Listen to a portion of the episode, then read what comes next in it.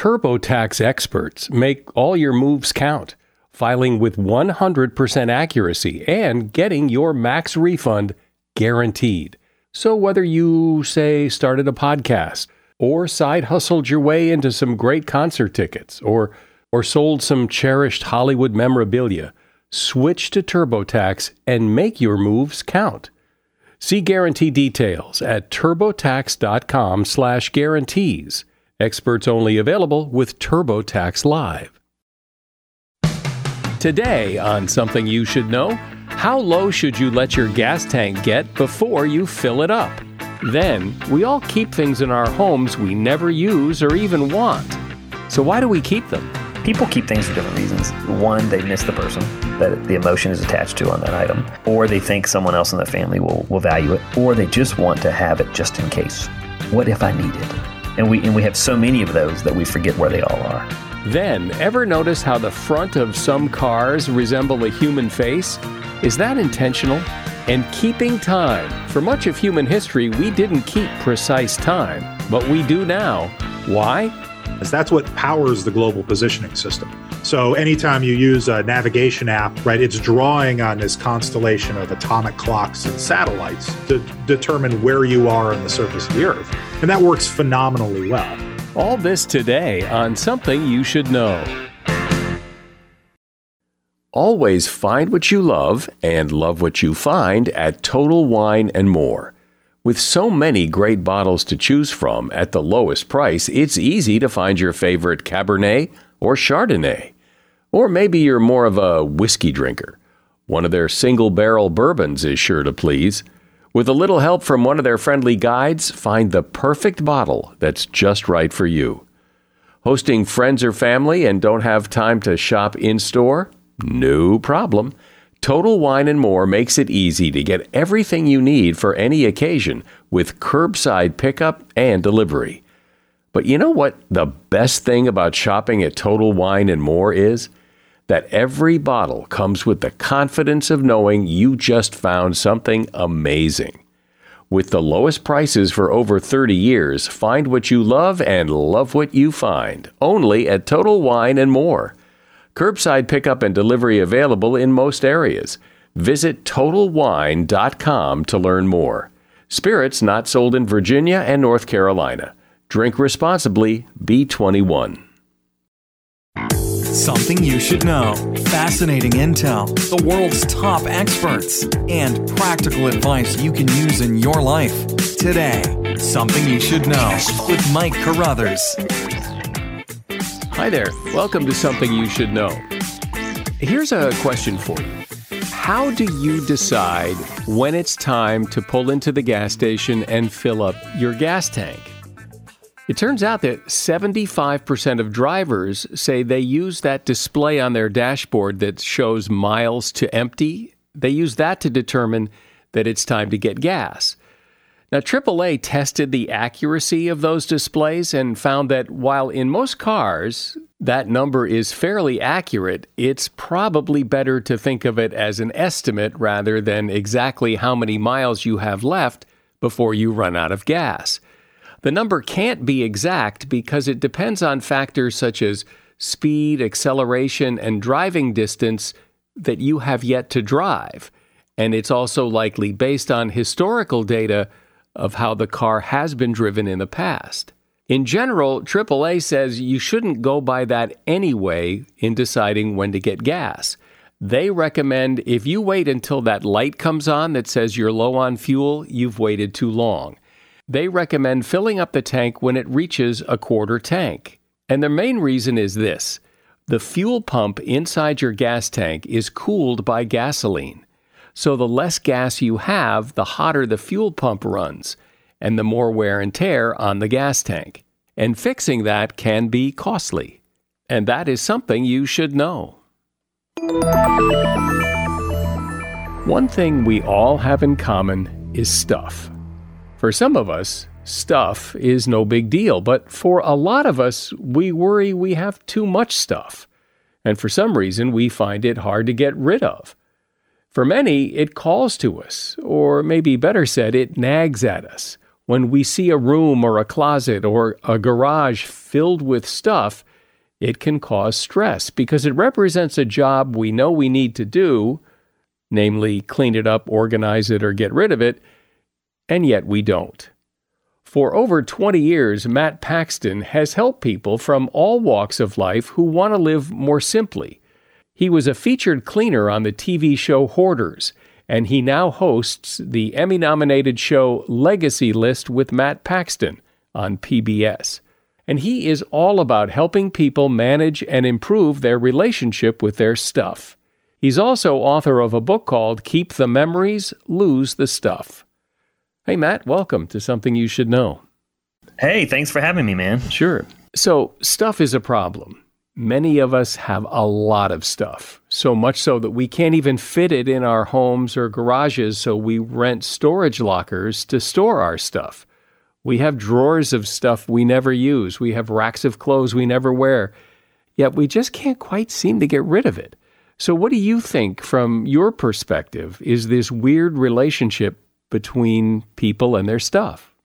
Yeah, so for me, it's really interesting. I mean, I've gotten to study stuff for the last 20 years. I've cleaned hoarded houses for 20 years. I've helped seniors downsize. I've helped families clean out a loved one's house after they've died. So I get all the different emotions that are attached to it. What I've learned to believe is when someone's life is full and complete with substance, with doing and giving and volunteering and family and people and love, well, then stuff doesn't really matter that much. But at the beginning of your life, when you're, just trying to get anything and looking for a win, that's when I feel that stuff means a little more.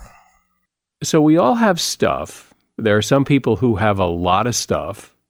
There are some people who have a lot more stuff. And then there are hoarders, and you know about hoarders.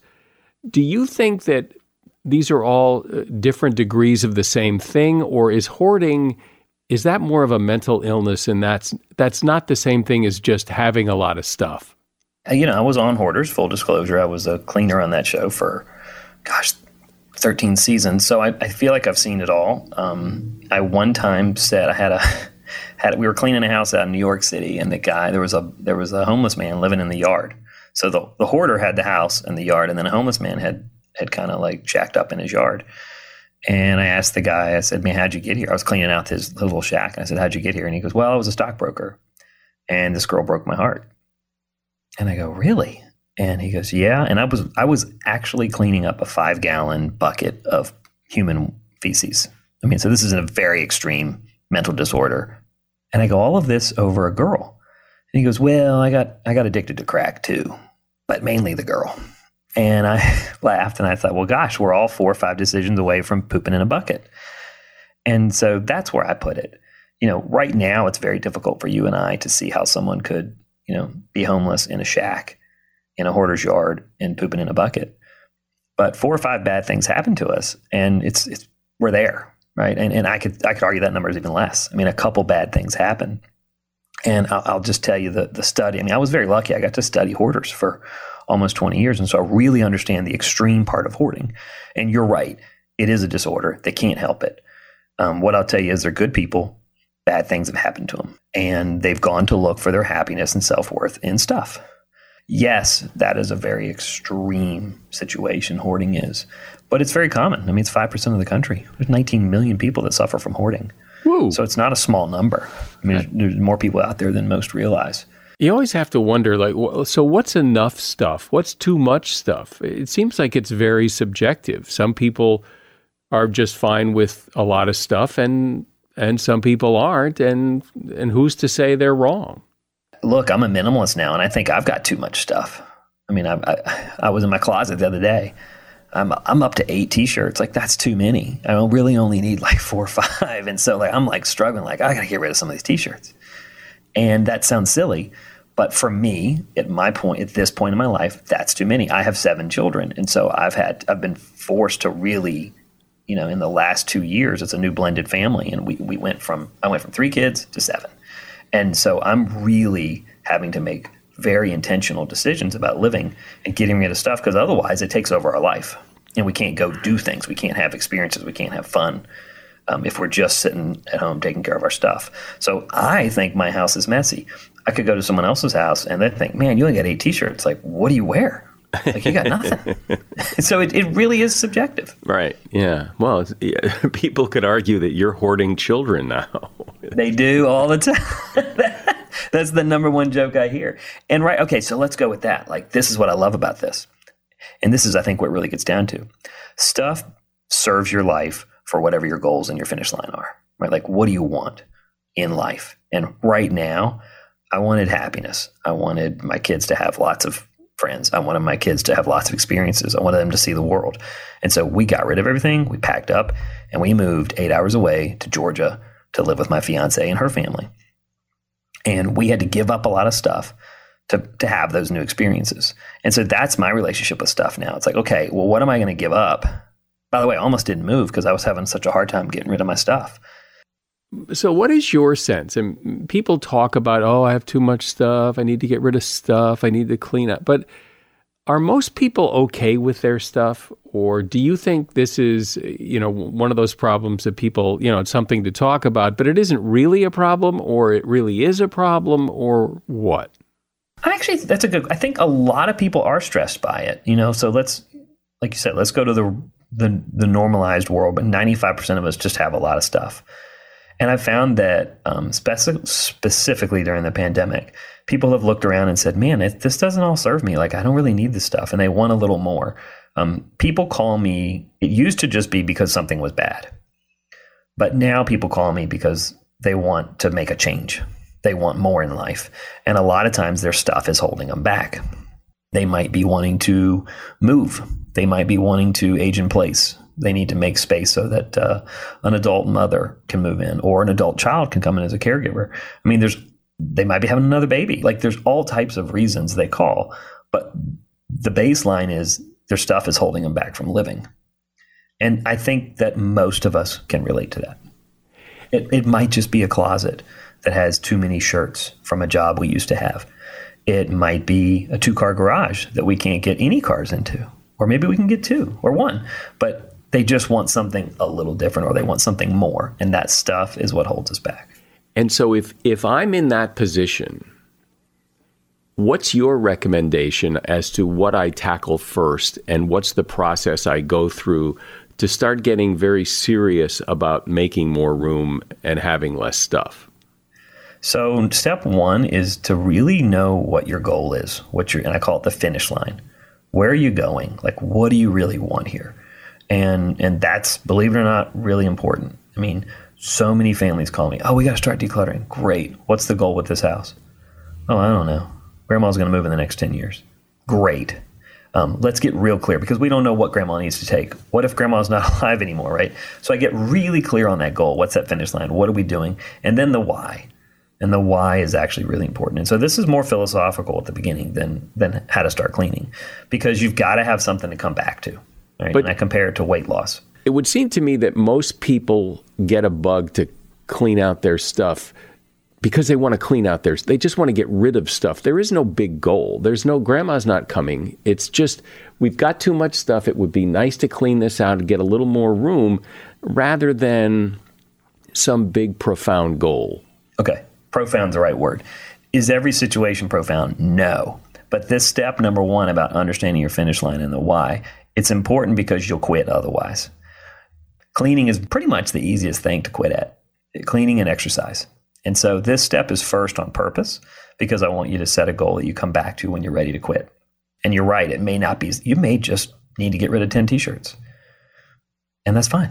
But you got to understand what your goal, and that goal is simply, I just need space for more t-shirts. I bought a bunch of new t-shirts at a concert and I want to get rid of some. Great. That's about as simple as it gets. But you got to get clear on that, or otherwise you quit and you don't finish it. And then now you got 20 t-shirts, not 10. And so I'm really, really clear on the, even if it's small, you got to have a goal. You got to know what you're doing there, and you got to stick to it, because otherwise you'll quit. Okay. So I have a goal. Now what? All right. Now start small. That's the second biggest mistake. People try to tackle it all in 1 minute. And it, you know, I don't care how small or how big the situation is. You didn't do it in a weekend. It typically took a while to clean it or to fill it up. And so I say start really small. Like, I love the junk drawer in the kitchen. It's usually like top left of the island. and it's filled with rubber bands and cards and pens and checks and papers. Start there. Start with one bookshelf. Start with one shelf. Start with one foot area by 1 foot area in the garage. Whatever area you're looking at, start really small and complete it. And the reason I say that is you need to visually see that you can do it, or otherwise, again, you'll quit. And when you go open that junk drawer, what is it that you actually do? Because I think people's image is that, well, you're, clearing it out, throwing everything away or donating it or whatever. But you're not throwing out everything. So what's the process of I pick this up and what do I do with it? It's silly. You need to put items. Every item has a home, and it needs to go where it needs to go. And that's your food goes in the kitchen. It's really important that your tools and stuff go where the tools go. It's important your clothes go to where your clothes are going. What happens is we get so busy and we get focused on other things that we don't finish that task. And most of my clients are 95%ers, and most of you live with a 95%er. They will do really well on the first 95% of the task, and then they just don't finish. They either go on to the next one, or they just stop for some reason. And I can't stress how important, regardless of the size of the organizing or the cleaning, you've got to finish small. And so as I really say, start small and then finish that task and then be proud. Like, that sounds silly. Like, look at the space and be like, okay, I did it. Like, even if it's just your kitchen pantry, complete the entire task and then move on to the next one. Because you need that finished one to hang on to when you get to the next task. We're talking about all your possessions, all the things in your house, particularly the things that you keep that you never use or look at, and what to do with them. And my guest is Matt Paxton. He's host of the Emmy-nominated show Legacy List with Matt Paxton on PBS, and author of the book Keep the Memories, Lose the Stuff. Just Capital is a nonprofit that tracks which companies are a force for good. Companies like Bank of America, which just earned the Just Capital seal. Bank of America is ranked number 1 for ongoing commitment to their workers, with initiatives like Sharing Success, which awarded 97% of their teammates additional compensation, nearly all in stock. This is the program's 7th consecutive year, awarding more than $4.8 billion in total. Visit JustCapital.com to learn how a just business is a better business. Furnished by Just Capital. What companies would you want to work for? Just Capital is a nonprofit that tracks which companies are a force for good. Companies like Bank of America, which just earned the prestigious Just Capital 2024 seal. Bank of America is ranked number 1 in the banking industry and number 1 for their ongoing commitment to workers, offering best-in-class benefits, including a minimum wage of $25 an hour by 2025. Visit JustCapital.com to learn how a just business is a better business. Furnished by Just Capital. So, Matt, don't you find, though, and you gave the example of the kitchen pantry, and this is one I've done, and I put myself somewhere on that scale, somewhere in the middle. I'm not real neat. I mean, I'm not like a minimalist like you, but I can't stand a mess.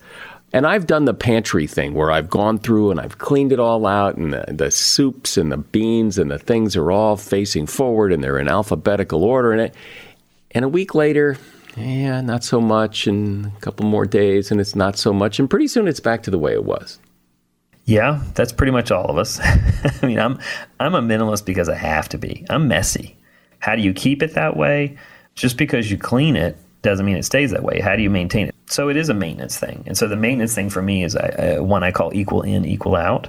Once you've cleaned it, the pantry is a great example, you got to stay on top of it. And so when I bring something in, something of the equal size or shape has to leave.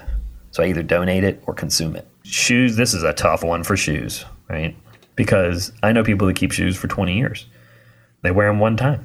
I was with a lady, a person a couple weeks ago, and she's like, oh, I wore those shoes to the Emmys. And I was like, great. When? She was like, 90-something. I go, have you? So over 25 years old. I go, have you worn them since? No. I go, okay, well, you got a brand new pair of shoes. Let's donate those Emmy shoes. She's like, no, I don't want to. I mean, like, they're really nice. I go, great. If they're so nice, why haven't you worn them in 25 years? And what we settled on was donating them to a group that has the mission that she cares about. It was a workforce development group where these, it's called Dress for Success, and these women were able to go get jobs and interview and look nice. And so she was able to give these shoes to a group that really mattered to her. And so now all of a sudden she could follow that rule, that equal and equal out, because she had a place where these things of, in her mind, of emotional and financial value could then be given away. It interests me that, people keep stuff because they say it has sentimental value, that they can't bring themselves to get rid of it. And so it gets stuck in a box or stuck in a drawer or stuck in a closet, and they never look at it. They never see it. They never touch it.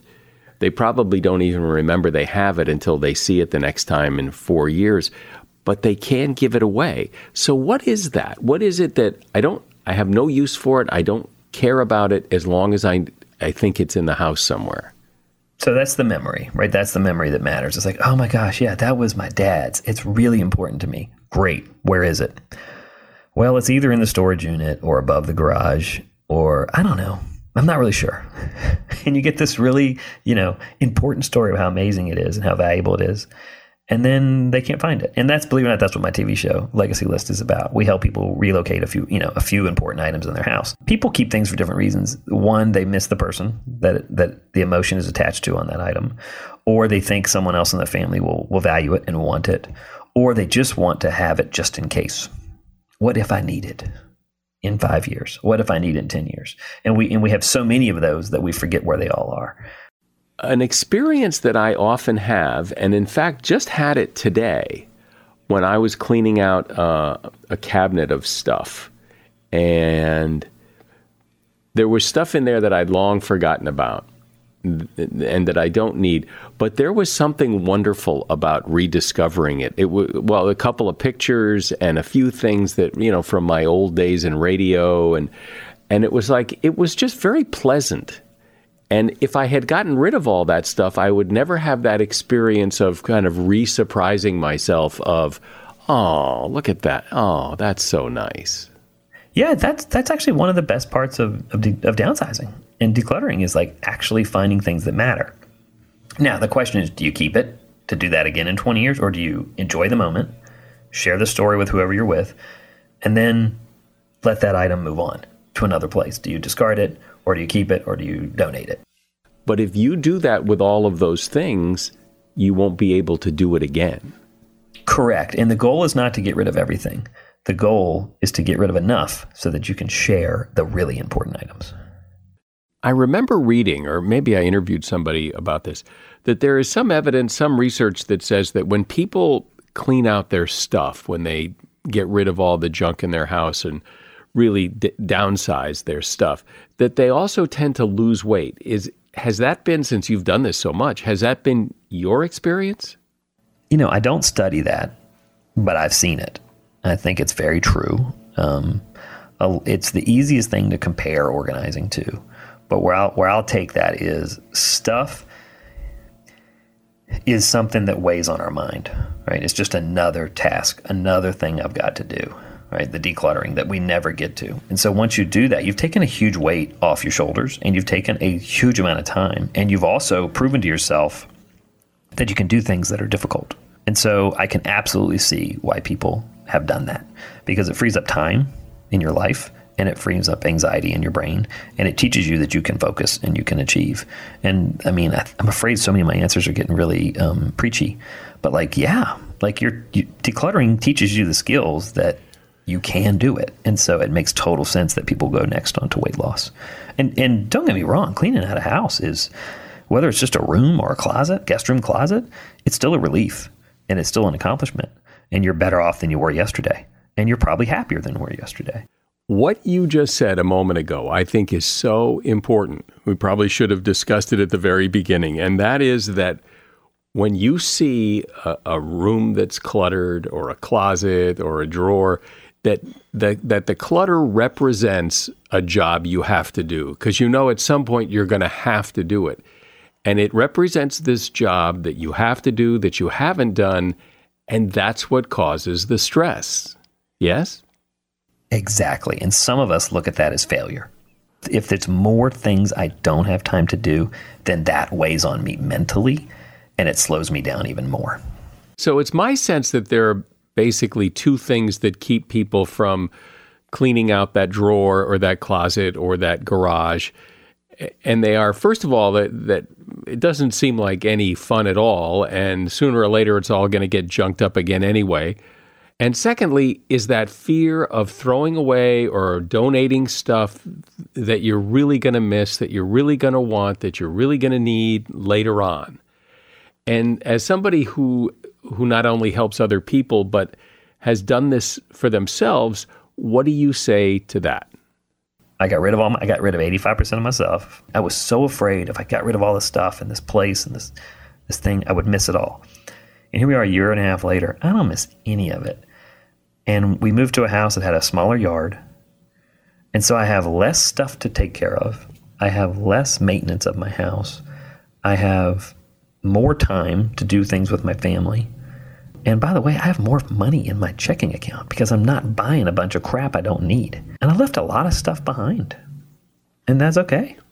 Well, I don't know anybody that doesn't have some issues with their stuff. And, well, even you. You're the guy who helps everybody else declutter and downsize and get rid of their stuff. And you've admitted that you've had your own issues managing your own stuff. So clearly, it's a universal problem, and it's good to get some perspective and advice on it. Matt Paxton has been my guest. He hosts the Emmy-nominated show Legacy List with Matt Paxton on PBS. He was a featured cleaner on the TV show Hoarders for quite a while, and his book is called Keep the Memories, Lose the Stuff. And you'll find a link to that book in the show notes. Thanks, Matt. Thanks for being on Something You Should Know. Thanks, dude. Hi there. Sorry for the interruption, but are you enjoying this show on Google Podcasts? You should know that the Google Podcasts app is going away this spring. That's right, going away, gone, as in no longer available. You can still enjoy this show elsewhere, though. Try out Spotify or Amazon Music, or maybe TuneIn is more your style. Whatever app you switch to, be sure to follow so you never miss the next episode. And thanks for listening, wherever you listen. Every day, every hour, every minute, every second, you are experiencing the passage of time. And we have become pretty good at keeping track of time as it passes. But it wasn't always that way. In fact, how humans have kept track of time until fairly recently hasn't been all that accurate at all. And yet now, the way we track time is extremely precise. Chad Orzel is an associate professor in the Department of Physics and Astronomy at Union College in Schenectady, New York, and he's author of a book called A Brief History of Timekeeping, The Science of Making Time, From Stonehenge to Atomic Clocks. And he's here to talk about the fascinating story of how we keep track of time. Hey, Chad, welcome. Thank you for having me on. So when did people, at least as far as history can tell, when did people start trying to keep track of time as it passes? It's at least, 5,000 years ago that people are building monuments that are still around today that function as a kind of clock. They mark the position of the rising or setting sun on particularly significant days in the course of the year. So it's a long time before written language that people got the idea of keeping track of time and started building, constructing monuments and so forth to do that. And is there any sense of what people's definition of what they thought of time being? Has it changed, or is time just time and we always kind of intuitively understand what it is? I think, it's hard to read the minds of people long ago, but the clear important purpose of this is, you have things like the Newgrange monument outside of Dublin in Ireland is this giant artificial hill with a passage into it and a central chamber that gets light only one day out of the year. The rising sun on the winter solstice casts light all the way into the central chamber. And the importance of that is really, really clear because that's the shortest day of the year in the Northern Hemisphere. That's as dark as it's going to get. right? From there forward, the days are going to start getting longer. The weather is going to eventually start getting warmer. That's sort of a very important marker for an agrarian society of, you know, this is the time when we need to start thinking about the future, thinking about, okay, we got to get stuff ready for spring. I imagine that for a long time, time as people experienced it and needed it to get along was kind of a ballpark guess. I mean, that my clock didn't need to match your clock to the second in order for us to all kind of get along. We all kind of knew when the sun came up and the sun went down, and that's a pretty recent thing. Exactly. It's you know, for most of human history, you know, the vast majority of the recorded and you know, all of the unrecorded history, time was a very local thing, right? You're measuring time by the position of the sun in the sky, or the position of, you know, the stars or the moon at night. And that's tied to a particular place, right? It's different times of day at different locations on the surface of the earth. But that didn't really matter to anybody because nobody could go far enough for there to be a significant difference in what time it was, you know, fast enough for that to matter. It's really not until the 1800s and, you know, particularly in the U.S., that you start to really get into issues where people, once the railroad system is fairly well established, people can go far enough in a single day that the time of sunset changes by a significant amount. You know, just before the Civil War, you could get from New York City to Ohio, and sunset's a good half hour later in Ohio. So then you have to start worrying about, okay, how are we coordinating things over these big distances? But prior to the 1800s, right, it was perfectly fine for everybody to have, you know, their local clocks showing slightly different times because no one was ever going to interact with anyone whose time was significantly different. When did the concept of days, weeks, months, hours, minutes, how did that all start to gel? You know, counting days is pretty straightforward as far back as we know, everybody's keeping track of that. The 7-day week, that's a Western thing that comes out of Judaism and Christianity. And that's, you know, kind of unique in that respect. Dividing the year up into months is something that happens kind of the same way all over the world. Most cultures have sort of a 12 or 13 month calendar of some sort. And that's because of the moon, right? The moon is one of the brightest objects in the sky, and it goes through, you know, the cycle of phases once a month. And, you know, it takes about 29 days to do that. So there are just over 12 full moons in a year. So, you know, pretty much every culture has some sort of 12-ish division of things. The division into hours and minutes and so on, that happens largely in sort of parallel to the months, right? So people tended to split things up into like 12-hour days because you have sort of, you know, 12-month calendars and they just mirror each other. Talk about when the whole idea of keeping track of time with a device, with a clock, with something resembling a clock. When did that start and how did it start? The earliest thing that's really genuinely a clock is a water clock, and those go back thousands of years. And it's a vessel that looks kind of like a flower pot. It's sort of a tapered pot, and you would fill it up with water, and it has a small hole at the bottom, so the water drains out very slowly over a period of, you know, 12 hours, something like that. And there are markings on the inside of this alabaster container that designate different hours through the course of the night. So you would fill this up at sunset, and then it would tell you as time went along, where are you in the course of the night. But you can also turn it around and use this, you know, on a cloudy day, right? When a sundial isn't going to tell you, you know, if you can't see the sun, you can't tell what time it is by the sun. But you could use one of these water clocks to do that. And those were the state of the art in timekeeping all the way up into the 1500s. And then what happened? Sometime in around 1200, 1300 in there, people started to invent mechanical clocks. And the first mechanical clocks weren't really very good. They tended to really only have hour hands.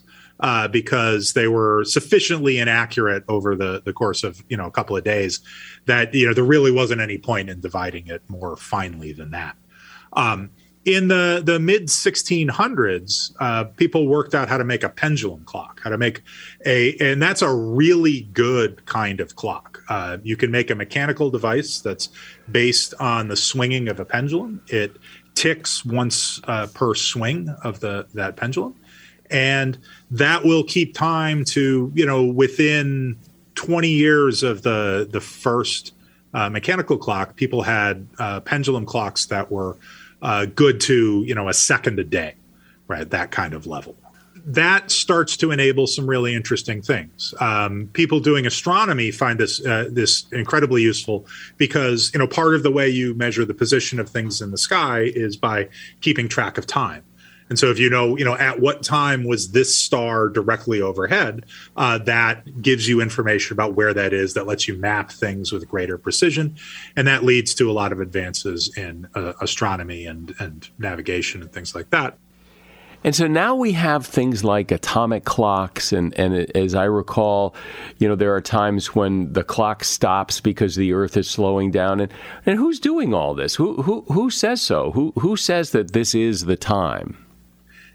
Yeah, it's a fascinatingly bureaucratic process in the end. There's a collection of national standards laboratories all around the world. We have a couple that contribute in the United States. There's the U.S. Naval Observatory in Washington, D.C., and there's the National Institute of Standards and Technology in Boulder. They both maintain atomic clocks that they keep track of what time it is continuously. There's PTB in Germany, there's the National Physical Laboratory in the UK. There's pretty much any major country has at least one standards lab with state-of-the-art atomic clocks that maintains a local time. All of those organizations report to a group that's called BIPM, which stands for the French abbreviation for the International Bureau of Weights and Measures. And they combine all of these measurements to sort of form a consensus average. The decisions about whether to add a leap second at the end of the year, right? Every now and then you get these stories that, you know, this year on December 31st, we're going to count, you know, 11:59, 59, 11:59, 60, and then midnight. Those leap seconds get added by a group that I'm going to mess up their name now, but it used to be called the International Earth Rotation Service. They monitor the motion of stars very carefully, and based on that, they keep track of the rotation of the Earth. And every now and then, the Earth is gradually slowing down. So every now and then, they add a second to sort of keep in sync with, so that the stars are where you expect them to be. And when they do that, I mean, I imagine they all get together at some point. There must be a conference somewhere, and they do they argue about stuff like this, or is it all pretty much, yeah, that's fine? The organizations, you know, they meet several times a year. There are provisions for potentially adding up to 4 leap seconds per year. The most they've ever done was in 1972 when they first implemented the system. They added 2. They added one at the end of June and one at the end of December. Since then, it's every few years they add one at the end of December. They make the decision about about whether to do that a couple of months in advance so they can warn everybody, so that everybody who maintains clocks knows that, okay, we're sticking an extra second in. Something I have always wondered is, you know, you can buy an atomic clock. I have an atomic clock right on my wall here. It keeps really good time, because it's getting a signal from the atomic clock in Boulder, Colorado. But I guess what I don't understand is, what is atomic about it? And how does atomic anything make a clock more accurate? Or what's an atomic clock?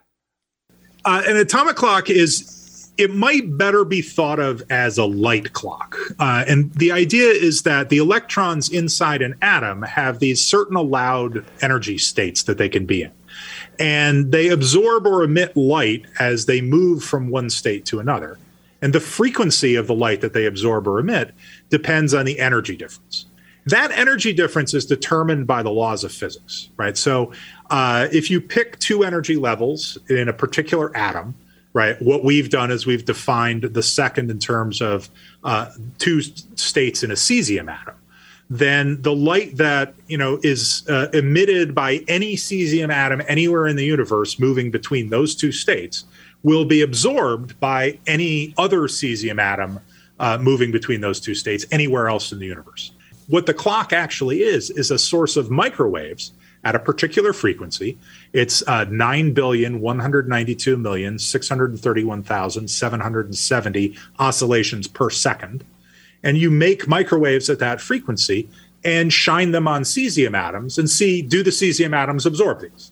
And if we've got the frequency exactly right, then the cesium atoms all move from one state to another. And you can tell that. And you say, okay, the clock's working well. If the frequency is a little bit off, it's arranged so that some of the atoms don't make the transition. You see that and you say, okay, we need to correct the frequency. And then you just repeat this system, this sequence over and over. You check the frequency of your microwaves against the cesium atoms about once a second when the clocks are in operation.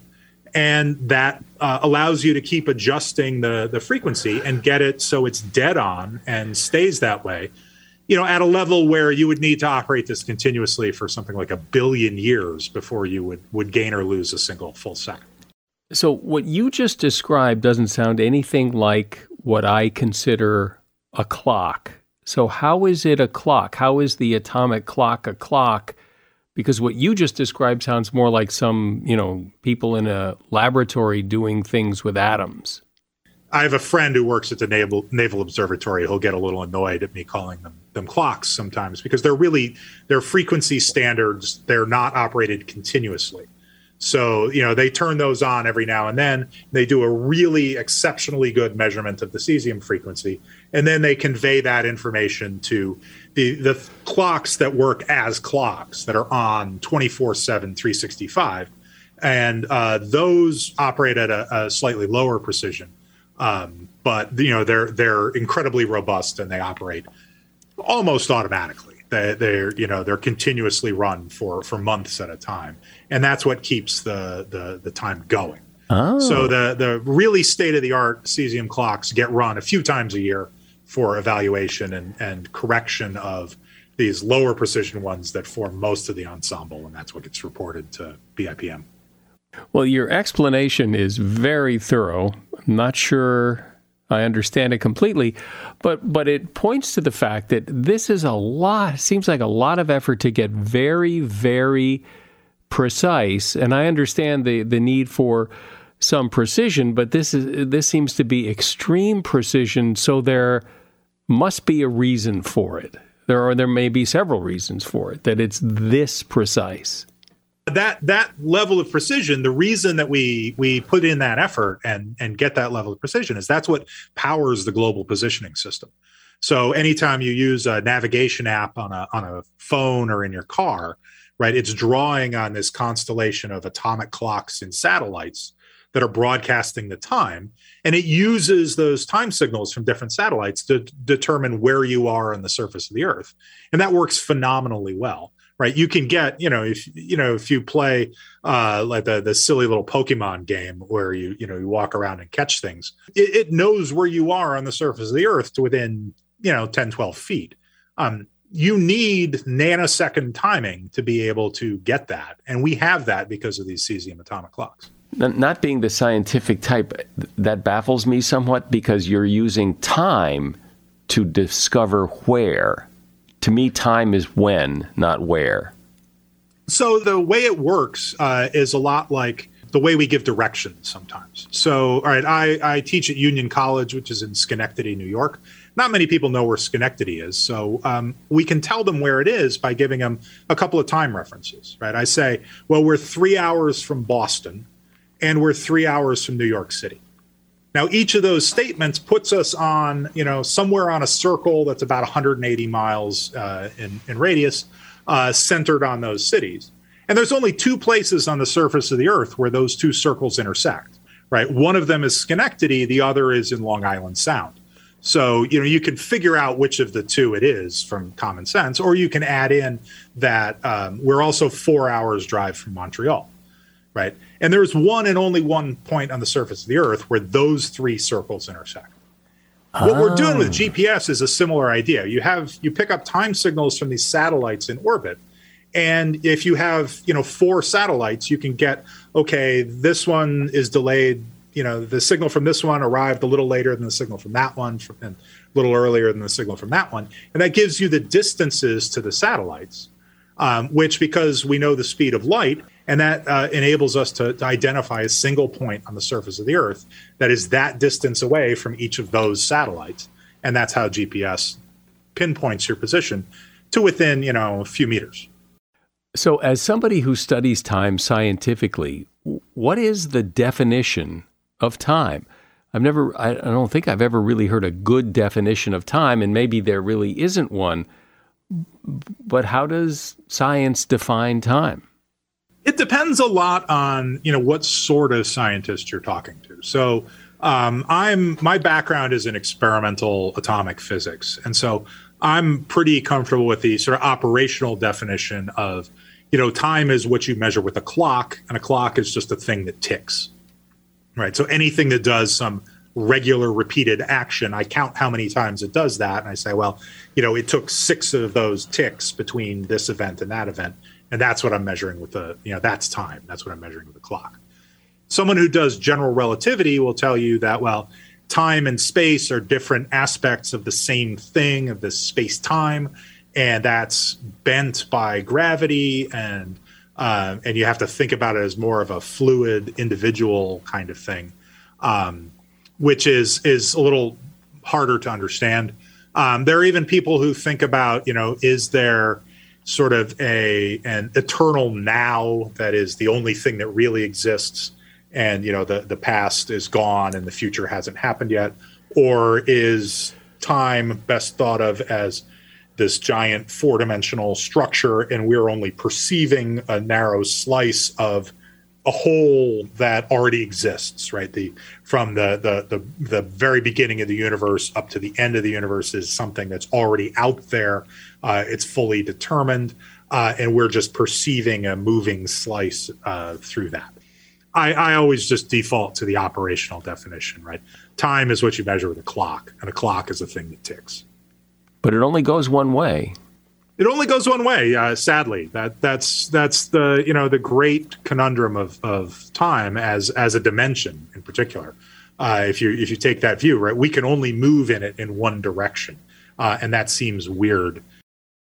Seemingly, time is constant. You know, it takes a second for a second to go by. It takes an hour for an hour to go by. Time goes by at the rate of time. Is that always true?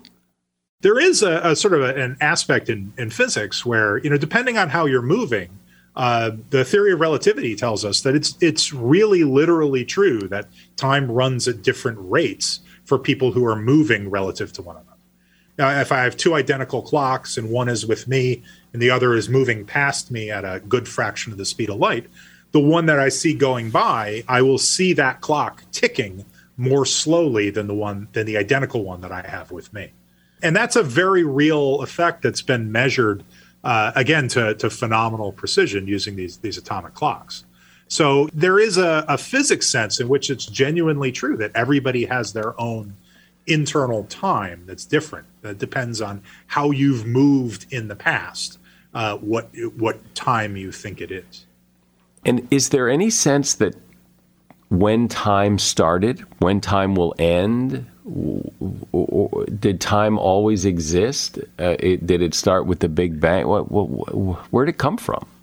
Yeah, in the sense of you know, time as an element of space-time, right? This relativistic theory. We have a very good idea of when the universe as we know it came into existence, and we can say with some confidence that the space-time that we currently inhabit came into existence around 13.7 billion years ago.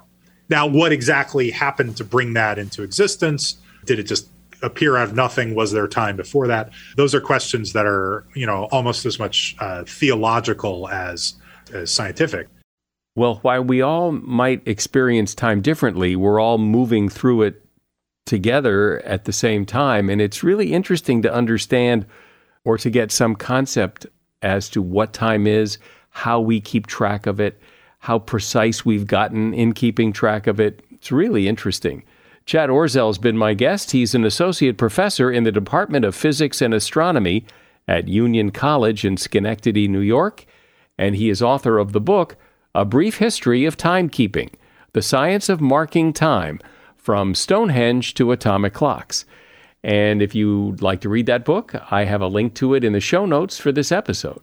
And I appreciate you being here. Thanks, Chad. Thank you for having me on. I'm always happy to take a little time to talk about this. If you drive a car and look in the rearview mirror, or if you look at cars head on, or if you've seen the movie Cars, you know that the front end of a car often resembles a human face. And those expressions on the front of cars are there not by accident.